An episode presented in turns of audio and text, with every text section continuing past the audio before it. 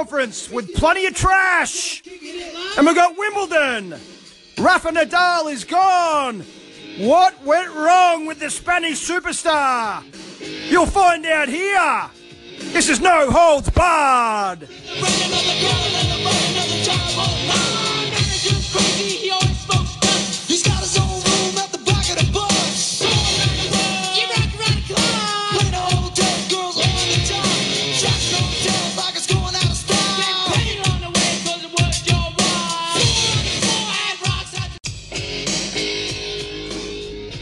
What a program we've got today. Talk about very easy to keep the energy levels up today. This program is stacked. We're going to start with a bit of NBA news, Summer League action. Where is Lonzo Ball? We've got Floyd Mayweather and Conor McGregor their August 26 bout, they are on the world tour promoting it. The trash talk is flowing. We're going to talk about that briefly. And then we're going to segue on to Wimbledon. Rafael Nadal is gone. Gilles Muller. What an upset. A five set epic. And we're going to talk about that. Why did Nadal lose? What went wrong? And we're going to go through the other matchups. Wimbledon business end. There's a lot to talk about. But today we're starting with Summer League action over there in Vegas. We're on Lon's watch. Lonzo Ball, the Lakers' prized rookie. And the Lakers were matched up against the Sacramento Kings last night. And Lonzo Ball was rested. Well, it was said that he had an injury. They talked about Lonzo Ball won't play tonight. He's got a bit of a slight groin injury. So rested, uh, injured, sore, however you want to put it. But it was interesting the Lakers last night playing the Sacramento Kings and their prize rookie, De'Aaron Fox out of Kentucky. So speculation was uh, was going on around uh, around Vegas and around basketball circles that Lons took the night off because he didn't want to face De'Aaron Fox. We know those two had a bit of a rivalry, played twice uh, this last college season, and Fox uh, reportedly got the better of Lonzo Ball in that matchup.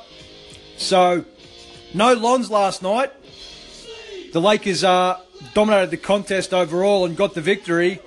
Um, but it's just interesting with with Lonzo crowds have been flocking to uh, the arena in Vegas, unlike any any summer league uh, previously over the last decade. Here's an example for you: the Celtics played the Lakers there just the other night, and there are 18,000 people packed into the packed into the stadium, and it sold out 48 hours before tip off. And this is summer league. This is like a bunch of a bunch of guys who are not going to make the NBA roster when the season starts. A bunch of guys who are, are trying out from Europe, from the D League, okay, uh, and a bunch of rookies who come NBA season, day one, opening night, are going to be buried on the bench, wondering or not whether or not they're going to get any court time. It's only guys like Lonzo Ball, De'Aaron Fox, you know, Fultz out of Philadelphia, that are going to be uh, regular players and starters in this league from the get go, and fans are flocking into these arenas like it's a playoff game.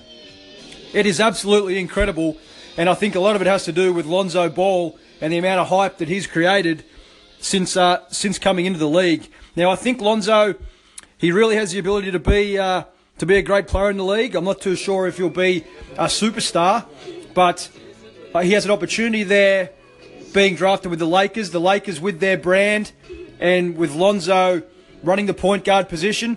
uh, I definitely think he has the opportunity to to be a star in this league. Now, I don't know if he's going to put up amazing numbers such as you know 25 points, 10 dimes, and, and, and seven or eight boards, but if he's somewhere in the you know 18 to 20 points a game, you know 10 assists, and you know four or five rebounds a game, um, I think he's going to pr- provide incredible value. And, and playing in a market such as Los Angeles, uh, the attention is going to be on Hollywood, left, right, and centre.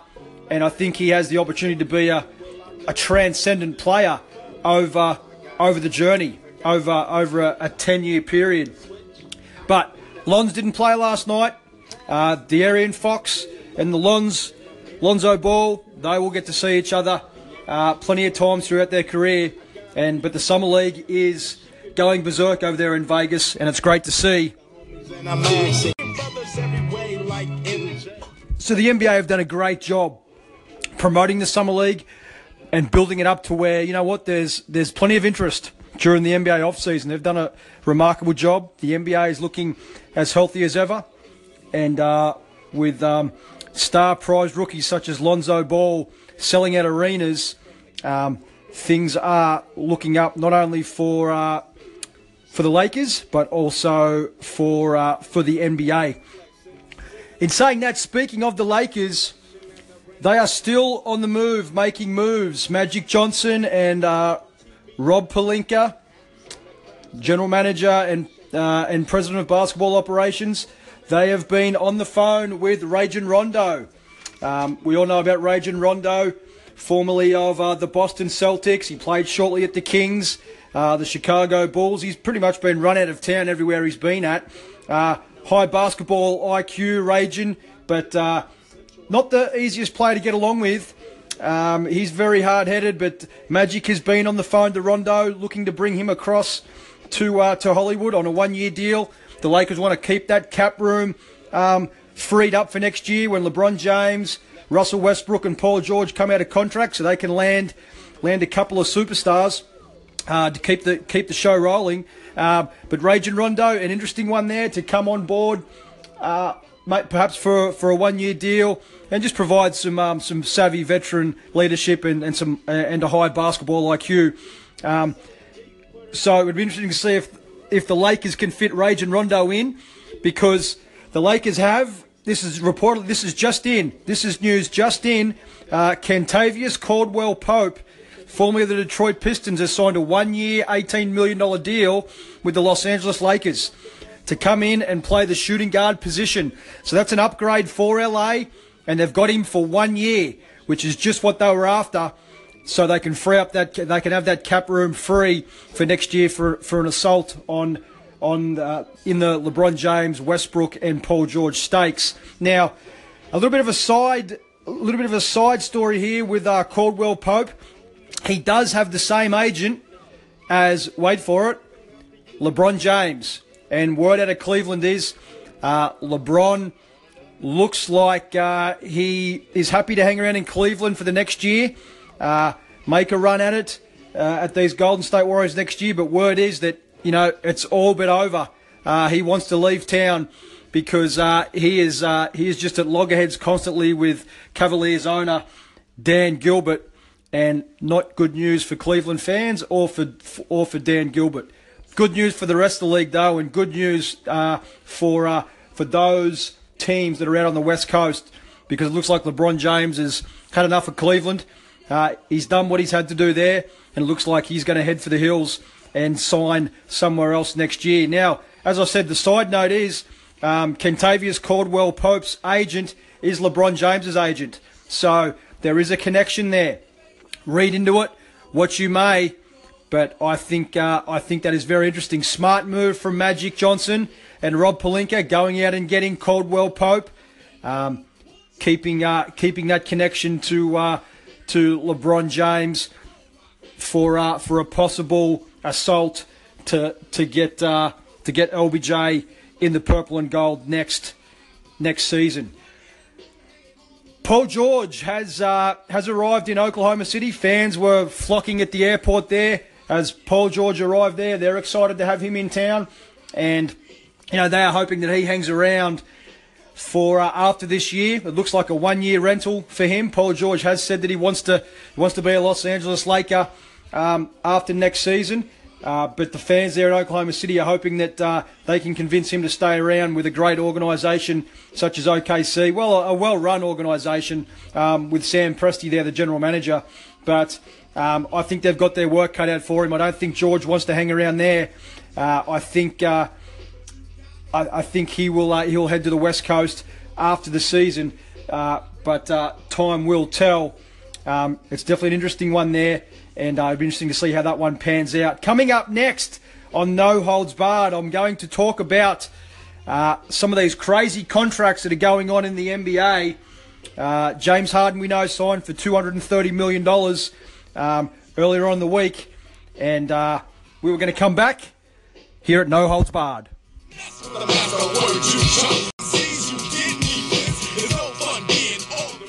So some of these contracts that are being signed in the NBA, we've seen nothing like it. You know, Harden signed there the end of last week for, for 228, four year extension. And look, I haven't got a problem with I haven't got a problem with superstars and NBA stars, you know, getting paid that amount of money. That's that's fine. I understand that. The problem I have is these other contracts that uh, you know these these players that are not stars at all. They're nowhere near stars. They're basically role players. Um, you know, I'm not paying the amount of money that these guys uh, these guys are getting, and I think sometimes these these franchises and these teams uh, have nothing but to blame with themselves by you know throwing this amount of money around. Now, I don't mind you know, a Steph Curry getting $201 million or Harden 228 or, you know, LeBron, you know, 300. You know, they, they are worth that amount of money. You know, these guys are, you know, transcendent players. They're top five players in the league. i have got no problems paying my stars. But I'm not paying Otto Porter $105 million when he averages 12 points a game. And he can shoot a three pointer every once in a while. Okay? I mean, that's just ridiculous. I'm going out and I'm getting stars. Houston, the Houston Rockets, uh, James Harden, and they've made some moves. Their their general manager, um, Daryl Morey, has gone out and got Chris Paul, and now he's working frantically behind the scenes to get Carmelo Anthony to come across there as well. And all I'm hearing are people saying, "Well, how's that going to work?"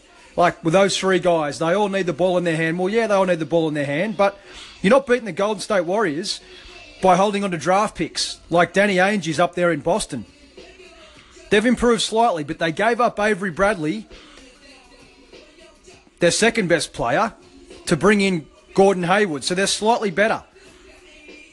But they've still got all these draft picks. And out of all the draft picks the, all the all the picks that Danny Ainge has picked out of the draft over the last four years, not not one of them is, has been an All Star. So it's a star-driven league, and if there's a superstar or a star player out there, you've got to go get him right now. You've got to get him because I'm not I'm not one to pay Otto Porter 105 million dollars, or I'm not having Chandler Parsons come to me and say, "Hey man, hey bro, you pay me 110, or I'm leaving town." You know what I'm saying to Chandler Parsons? I'm saying, hey, let me buy your ticket, Chandler. Okay? Goodbye. You know, the leverage that some of these players have got now, just because they can hit a three pointer or because they've come into the league at the right time, um, it's, it's just outrageous. You know, Mike Conley, he's another one. He's not an elite point guard. He's probably the next level down. He's probably mid, a, a mid tier point guard, you know, middle of the range signed a huge deal there um, a couple of seasons ago, just based on the fact that, hey, we don't want him going anywhere else. Well, he doesn't. Mike Conley is a good, reliable point guard, but he's not leading you to the NBA Finals. And they're the players that you need. I got no problem paying stars. Go and get the star player. Go and get Kristaps Porzingis. Pay him $200 million. Okay? But don't hold on to draft picks and, and hope that, hey, we're going to do it through the draft. You know, how many how many players? It's very rare that you draft a player and they stick around at your franchise for 15 years and they become a, a, a, a you know a 14, 15 time All Star, um, win your NBA championships, um, Hall of Fame. No, very very rare. You know, Kobe Bryant is one that stands out. You know, LeBron James, yes, he's one you draft and he he left, you come back. Now he's going to leave again. But it's very rare that you do it through the draft and you develop the player and you keep him. Okay, you've got to go out and you've got to make trades. You've got to put draft picks together, make trades, make moves, just like the Rockets are doing. Melo, Chris Paul, James Harden. Oh, how are they going to work out? There's only one basketball. How are they going to work it out? They'll figure it out. They will figure it out. I'm picking a team with three guys like that to figure it out and win than a team with Chandler Parsons and Otto Porter.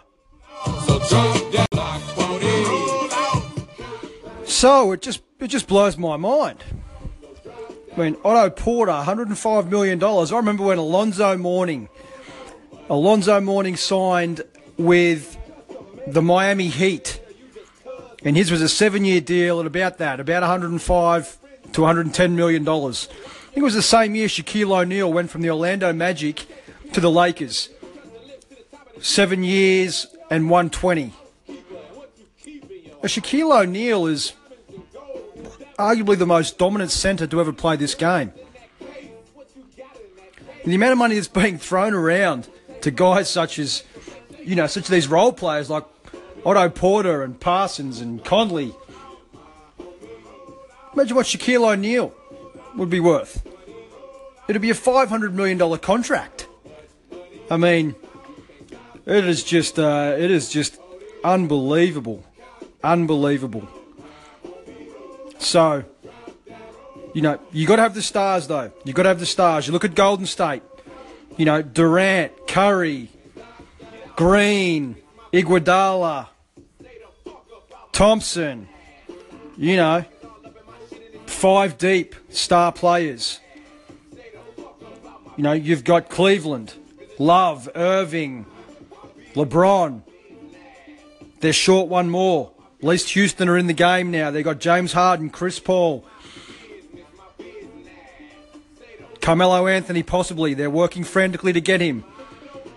And you get these guys, you talk about this kind of stuff, and they go, "Oh yeah, but how, you know, how are three guys that need the ball? How are they gonna, how are they gonna figure it out? They'll figure it out. They're superstars. They'll figure it out. They want to win. That's the whole idea. But Danny Ainge is holding draft picks, going, yep, we're just going to be patient. We're, we're, we're going to be patient with this one. Then you got Isaiah Thomas coming out of coming out of contract next year. What you're going to pay him? Two hundred million dollars. A five foot seven point guard. When was the last time a a, a five foot eight point guard led you to the NBA championship? Never, because it's never happened, and it's not going to happen. So if you're Danny Ainge, get on the phone to New York inquire about Kristaps Porzingis. The Knicks are that diabolical in terms of personnel and making decisions. The worst run franchise in the league, arguably, that you probably get him on the cheap anyway. Give up three first rounders for Porzingis, and all of a sudden, you're in the game. Until then, stop talking about draft picks and yep, we're we're going to be okay. We're we're going to wait it out. We've got a we've got a master plan. No, I don't think you've got a plan. I think you're. Uh, I think you're clueless. Houston got the right idea. They're making moves now. They're getting star players, and you know what? They're going to figure it out on the fly. That's the way to do it. It's a star-driven league. Go and get your stars. This is no holds barred. Still saving my best nut, but you better cover your rhymes, cause you never know when. I spit it out and start some flowing. I drop rhymes that grow like trees you're smoking. Your drums feel like lungs, your brains. Dre, just let it run turn the beat up a little bit. We're back here at No Holds Barred, and we're going to segue on to this circus act that is will be going on on August the 26th.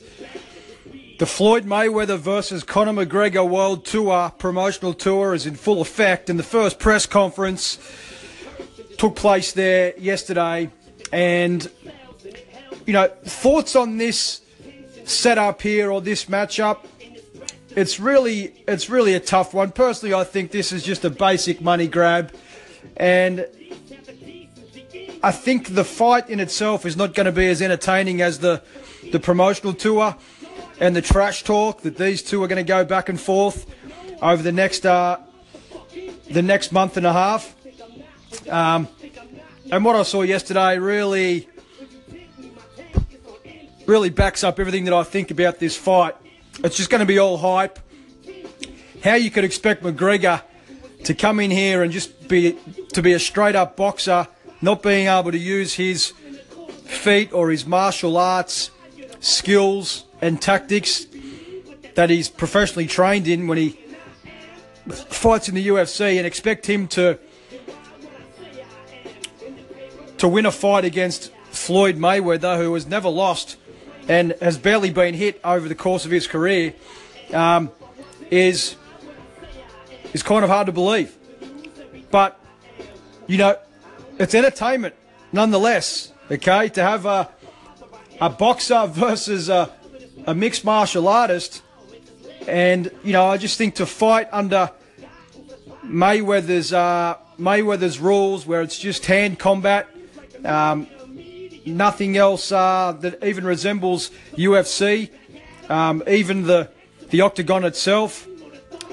Uh, I just think that uh, this is just nothing but a money grab, without a doubt.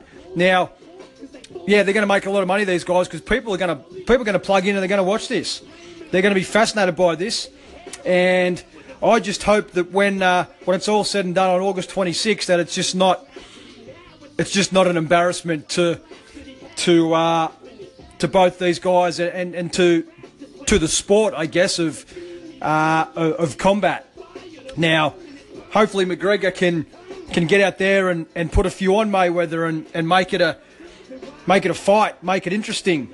Um, but you know, pundits are talking about you know Mayweather will, will should be able to run rings around McGregor because it's on his terms, it's uh, his rules uh, and the amount of money that these two are going to be generating with this, you know, this promotional World Circus tour, I guess I like to call it, uh, will be uh, will be astronomical. Um, but the first press conference yesterday, um, Conor McGregor was suited up, um, looking a million dollars, and all he could do was make fun of Mayweather, who was dressed up in a in a uh, in a tracksuit, uh, dressed in the uh, the American colours, flag colours and these two uh, went at it toe to toe, talking absolute smack talk and trash, which is uh, which is what we love, uh, and it was entertaining nonetheless. It was just the usual antics from these two. Mayweather has been one of the, the best trash talkers and fight promoters, uh, you know, over the course of his career, and,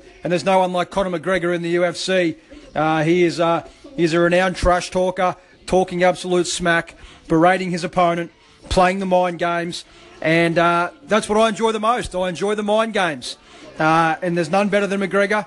Um, and whether or not he's going to be able to make a dent once that fight rolls around on August 26, and and to shake up Mayweather is yet to be seen. I haven't decided whether or not I will be watching. I will definitely be watching the uh, the circus act as it as it goes ahead, as they stop in certain cities promoting the fight, um, and you know, some of the numbers that you'll hear that this uh, this fight generates and this uh, that, that, that these uh, these two athletes make uh, will actually blow you away. I just hope that come August 26th that it's not a flop. I hope that they provide value and they provide uh, they provide the fans the fans get their money's worth, and that's all I hope. I would love to see McGregor knock Mayweather out. That'd be absolutely fantastic. But I hope they put on a good show and I hope there's plenty of value for all that uh, that tune in. This is No Holds Barred. We're gonna have a problem. locked in my basement. Feminist women love Eminem. What a show so far. Gee whiz. We're just getting warmed up. I've got a few things that I want to touch on here that's going on over there at Wimbledon. Some real controversy over there with the court conditions. We're going to get into that here soon, and I want to talk about some of these uh, some of these coaches that just uh, just seem to show up when the cameras are on. Spoke about Mark Philippoussis there about a week ago. I I got a bone to pick with a couple of other guys, but we're going to get into that here soon. You need to hang around for that. But Wimbledon, I said we're in the business end right now, and I'm going to fly through some results here because I want to talk about Nadal. Nadal is out. Gilles Muller has put him to the sword. 15 13 in the fifth set. I'm going to talk about why Nadal went from the overall favourite to on the next flight back to Madrid. But first of all, we're going to talk results. And Thomas Berdych moved through to the quarterfinal stage. He got over Dominic Thiem. I said this one was going to be a tight one, and it was 6 3 in the fifth for Berdych. His grass court experience got him through in that one there. So Thomas Berdych gets a crack at Novak Djokovic. Djokovic got through last night. I told you it would be a walk in the park, and it was. He played Mannarino, who was way out of his depth, way out of his class. It was 6 2, 7 6, 6 4. Novak hardly raised a sweat. Uh, just a practice run for him. Andy Murray got through against uh, Benny Paire. I mentioned uh, in the lead up to that one that, that Paire is a loose cannon and uh, he was dominating that first set early on, but mentally got fragile, started hitting drop shots um, for some idiotic reason in typical Benoit Paire style, uh, and he went down in straight sets, and Murray stays alive with that one there. Um, Paire pretty much defeated himself. He was uh, he was looking good. That every time he got himself in a in a leading position, he would go away from his game plan you go away from the, the tactics that got him there, and that's why Benny Paire is not uh, an elite top 10 player because he just doesn't think the way an elite player should think. Um, so he's out. He's on the next plane back to Paris, and uh, Murray moves forward. Sam Querrey and Kevin Anderson put on an absolute classic. That one I said was a 50 50 uh, matchup, and it was 6 3 in the fifth to Sam Querrey. He got through. Kevin Anderson, a good tournament from him, his best result so far. But Querrey moves through. Uh, he beat Djokovic last year, Querrey, and he's backed that up with another um, fantastic run here at Wimbledon. Uh, a good win there from the American. Uh, Marin Cilic defeated the Spaniard Bautista Agut, just blew him away 6 2, 6 2, 6 2. So Marin his game on the fast courts, big serve, big flat ground strokes, and Agut basically tapped out of that one there. He showed no heart. I expected that one to be a little bit closer, but uh, picked Cilic to win nonetheless. Uh, so Cilic moves forward. He uh, he is gaining momentum. Uh, Milos Raonic beat my guy Zverev. I picked Zverev to get through here, but Zverev did not convert. He con- he only converted three of 17 break points, and when you are only converting that many break points at that clip, then you don't deserve to win. And uh, Alex Zverev is out of the tournament. Big Milos moves through there 6 1 in the fifth set. Zverev, I think, will be a Grand Slam champion over the next two to three years, but it won't be this year. He needs to work on his uh, his big point uh, match tactics there. Three of 17 on break points. Definitely won't get the job done, and he paid the price for that one. And Roger Federer versus Grigor Dimitrov, two of the finer athletes uh, on the planet on the tour. Uh, I spoke about how Federer was patchy against Mischa Zverev the round before, uh, and Grigor come in one of the hottest players. Well, Grigor has uh, left his A game at the door again. Too many forehand errors, uh, too loose from the back of the court, and Federer steamrolled Dimitrov 6 4, 6 2, 6 4.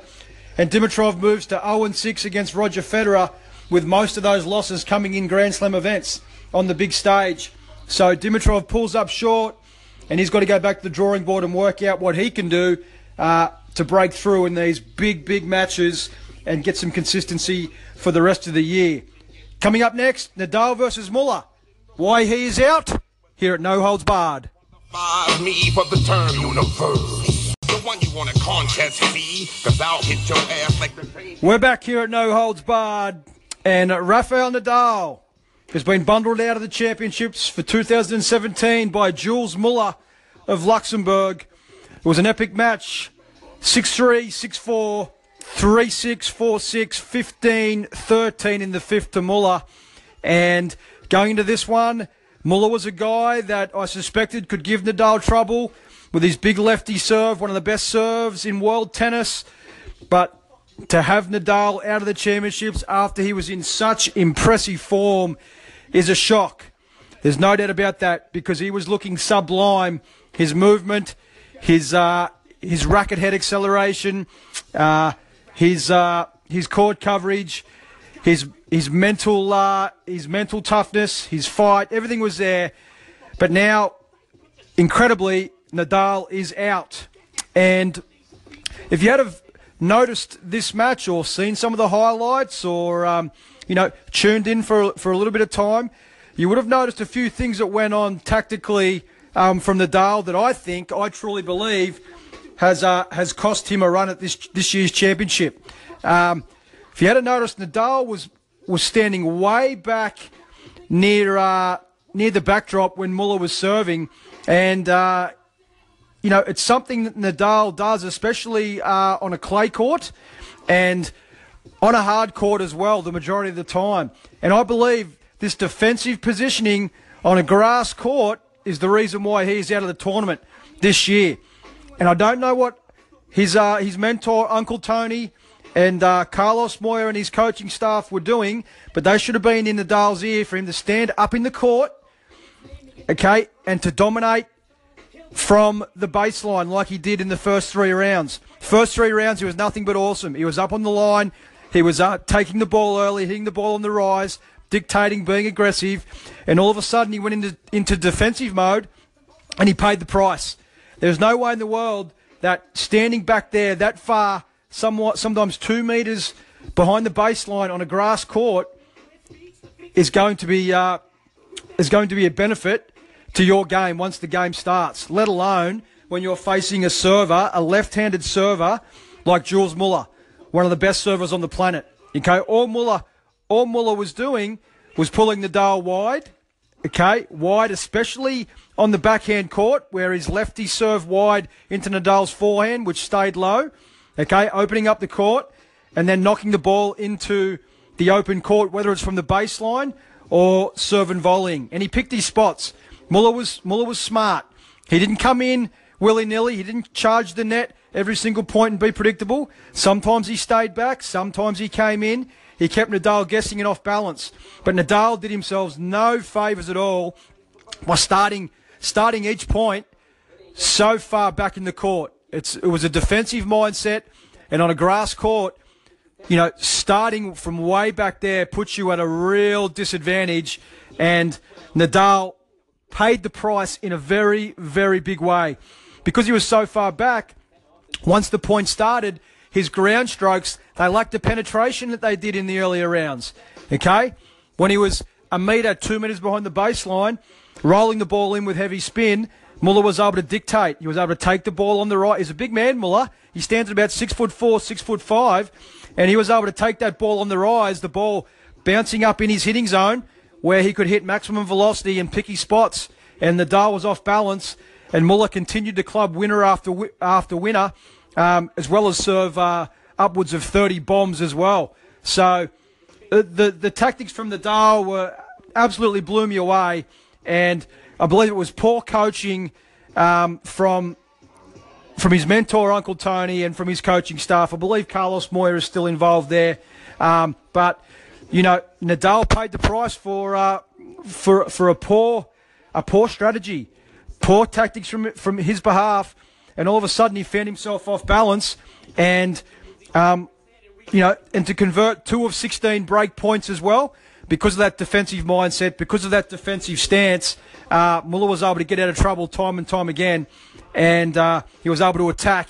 And in the end, it cost the Spanish superstar the title here in 2017.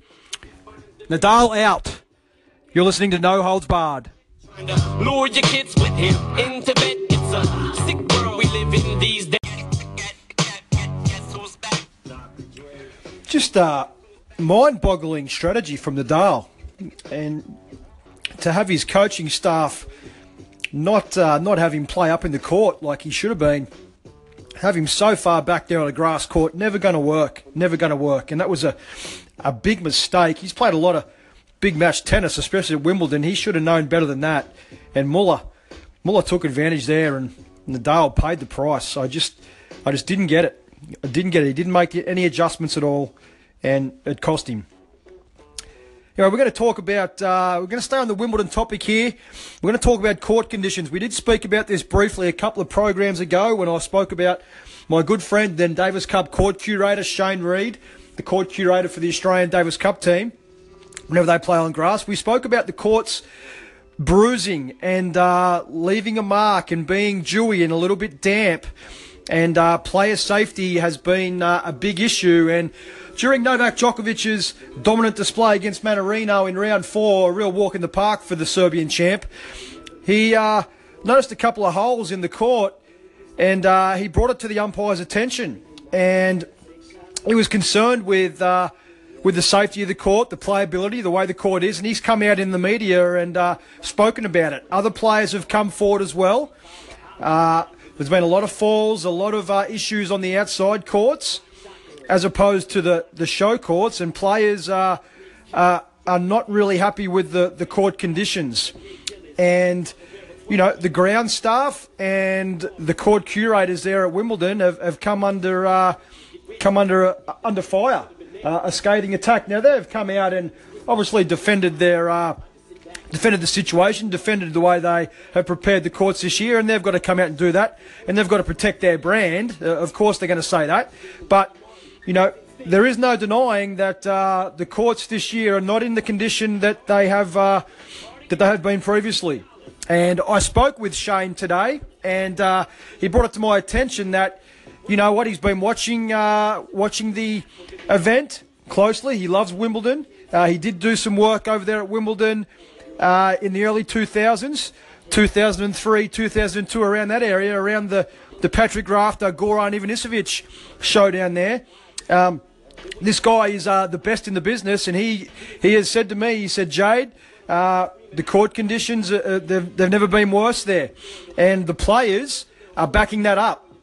The players are not happy. I expect, uh, expect uh, to hear more about this as the second week progresses.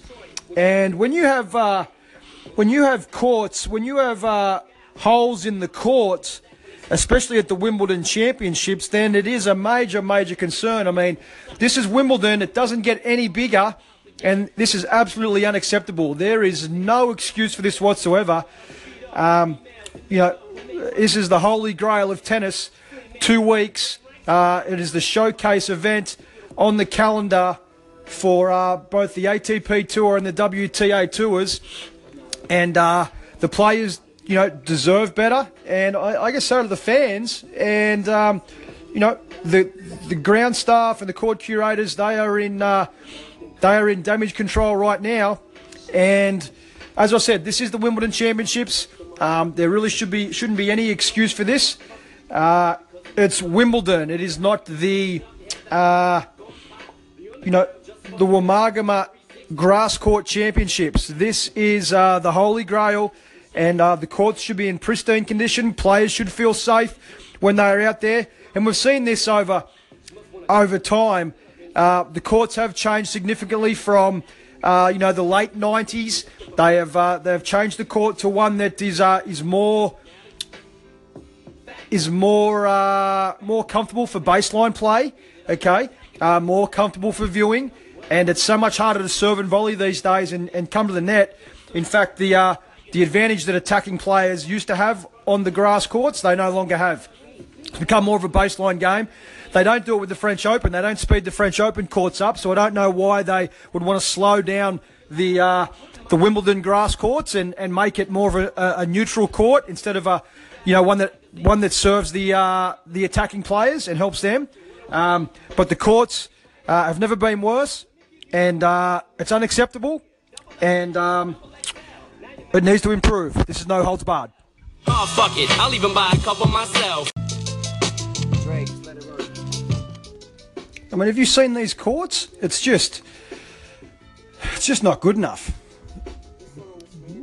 They should be the old traditional grass that the courts should be curated so they favour attacking players like a grass court.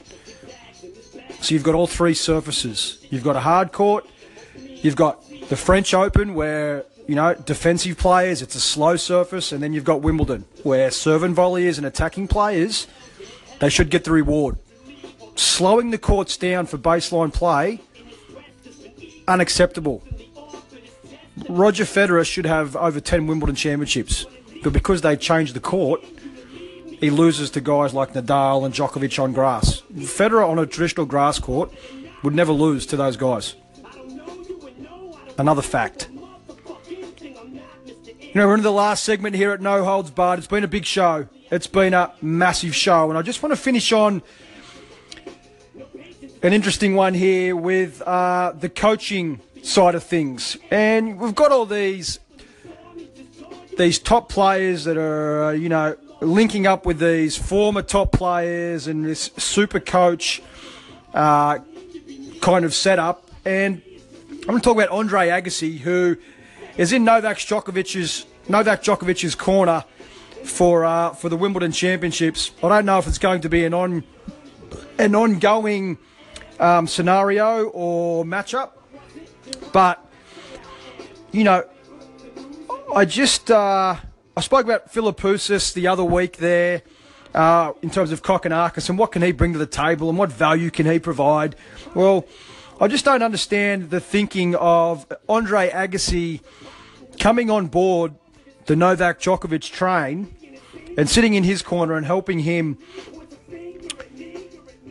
win more Grand Slams, I guess you could say. Or, you know, coming on board from a coaching standpoint and, you know, helping Novak improve and uh, get better and you know, win win more slams if that's that's obviously what he's aiming to do. Uh, Mario Ancic is all, also in Novak's corner, the former Croatian uh, top ten player, and and it just got me thinking. It's like I just don't understand, you know, why these super coaches come on and and jump on board with these super players. If anything, Andre Agassi is better off coaching somebody else and lifting them up to a much higher level. So bringing someone from, you know, the top 50 in the world to top 10 in the world. That would be a tremendous coaching job. That would be, you know, uh, better for the game than to come on board and to help Novak Djokovic dominate and win even more than what he already has. Now, whether or not he wins more slams uh, is yet to be seen. But, you know, I used the Grigor Dimitrov thing for an example. I was in a discussion today where I said, you know, I'm tired of like, you know, Agassi jumps in, links up with Novak. Agassi would be much better going and helping, let's say, a Grigor Dimitrov go from where he's at, uh, top 15 in the world, and helping him develop and grow and get to number one in the world. It'll be much better for the sport for Agassi to coach Dimitrov from where he's at to number one in the world than to jump on and coach Novak and help him win like a couple more Grand Slams, if that's what he's able to do.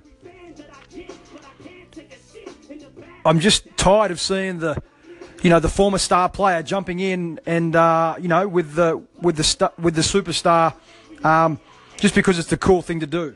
And ironically, once again, this has happened just before Wimbledon, when for two weeks the focus is totally on Wimbledon. And here's Agassi sitting up there in the box. Yeah, I'm with Novak now. I'm with Novak. Yeah, he's better off coaching. These guys are better off coaching players that, you know, that haven't fulfilled their potential yet. Someone like a Grigor Dimitrov or, or someone um, outside the top 20, a young player who hasn't fulfilled their potential and, you know, are underachieving. These are the players that an Agassi for example, if they want to get into the coaching ranks, should be linking up with and helping them develop and helping them mature and helping them grow and helping them maximize their potential talents and gifts into the top 10, into the top 5, to number one in the world. It just blows my mind. They just jump on. They just jump on the bandwagon and join the big show. Now, what's the value in that? What's the point in that? What's the challenge in that? Super coach joins super player. Meanwhile, there's players that, you know, are not fulfilling their potential and maximising their gifts. And, you know, there'd be much more value in helping them from a from a coaching standpoint and from a challenge standpoint and from a integrity standpoint to develop them and grow them be much better for the game than you know hey let's form up and let's team up and get in front of the camera and help Novak win Wimbledon or win another US Open. You know, whether or not he's, he's able to do that is yet to be seen, as I said earlier on. But, you know, Andre Agassi, I'm not a fan. I'm not a fan of what of what's going on, especially with that situation. And, you know, word has it that, you know, and this is, you know, the inside scoop here, that Andre has been living it up nonetheless in London over the two weeks. You know, lapping up the atmosphere, so to speak, the nightlife. Okay, so how serious is Andre Agassi? I mean, really, how serious is he in terms of in terms of that? You know, the other one I like to talk about is is Darren Cahill. Okay, the Australian coach. You know, has had the has the has had the best jobs of all of them. Okay, worked a little bit with Agassi then jumped on Lleyton Hewitt's uh, coattails and bandwagon. Okay, now he's currently coaching Simona Halep from Romania and has been for a while. Now, Halep, one of the best female athletes on the planet. There's no doubt about that. She was top 10 in the world when, uh, when he came on board to help her out. And she hasn't done anything greater now that Darren Cahill has been in her corner than before he arrived. Okay, yes, you may say, oh, well, hang on, Jade. She's number two in the world right now. She's moved up. Well, no Serena Williams for obvious reasons. She's out of the game. She's pregnant. No Victoria Azarenka. Same reason. She's just making her way back. No Maria Sharapova.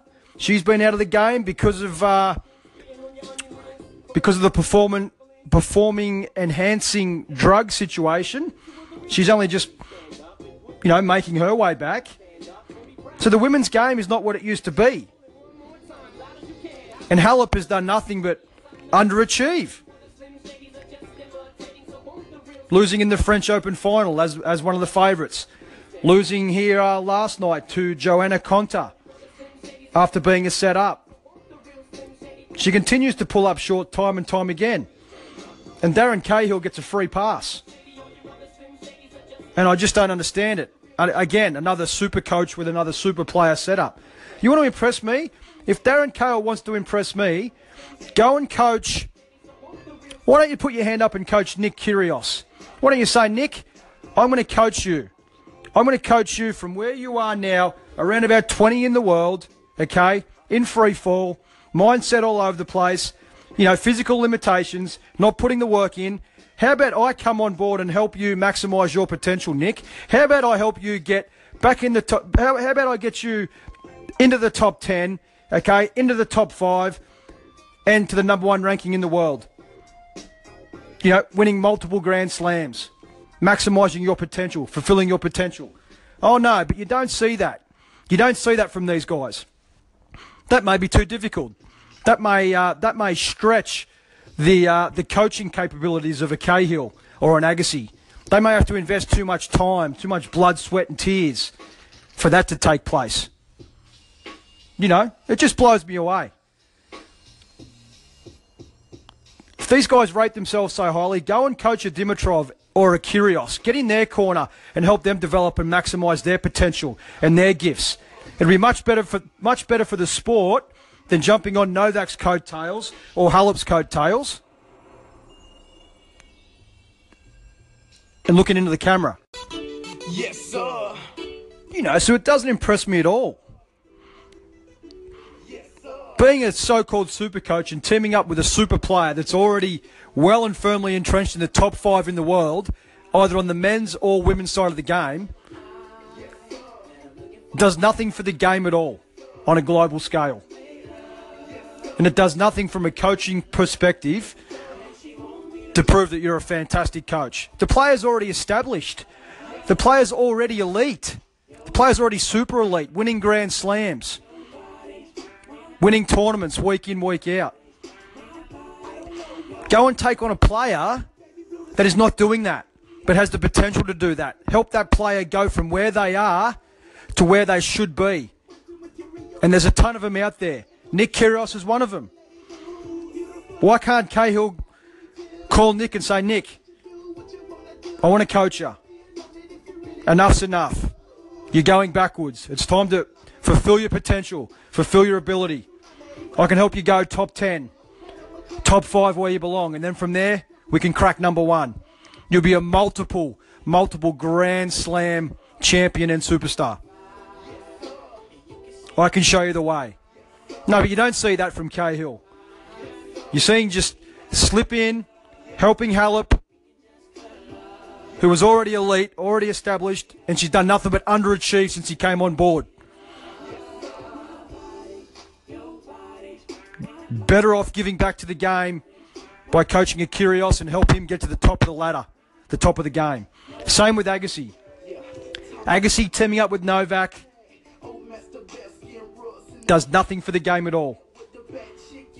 Helping a guy, a young star like Dimitrov, go from where he's at, top 15, inconsistent form, helping him go top 10, top 5, number one in the world, help him win four or five majors, help him crack through, help him break through, fulfill his athletic gifts and talents. It'll do so much more for the game on a global level instead of sitting there in the box for two weeks over Wimbledon, clapping Novak every time he hits a backhand winner as the cameras roll. Oh, there's Andre.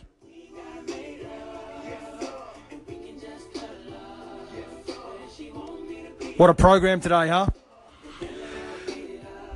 Just super, super stuff going on everywhere. NBA Summer League, the Mayweather McGregor circus act. We're going to bring you more of that as it uh, gets closer, August 26th. And of course, Wimbledon, second week in full effect. More matches tonight. We're going to bring you the the matchups tomorrow. We're going to give give you some live action tonight from No Holds Barred Studio. So stay tuned for that. We've got the big guns in action. Federer, Murray, Novak, It should be a tremendous show. Hope you've enjoyed today's show. It's been great bringing it to you from the No Holds Barred studio. This is No Holds Barred.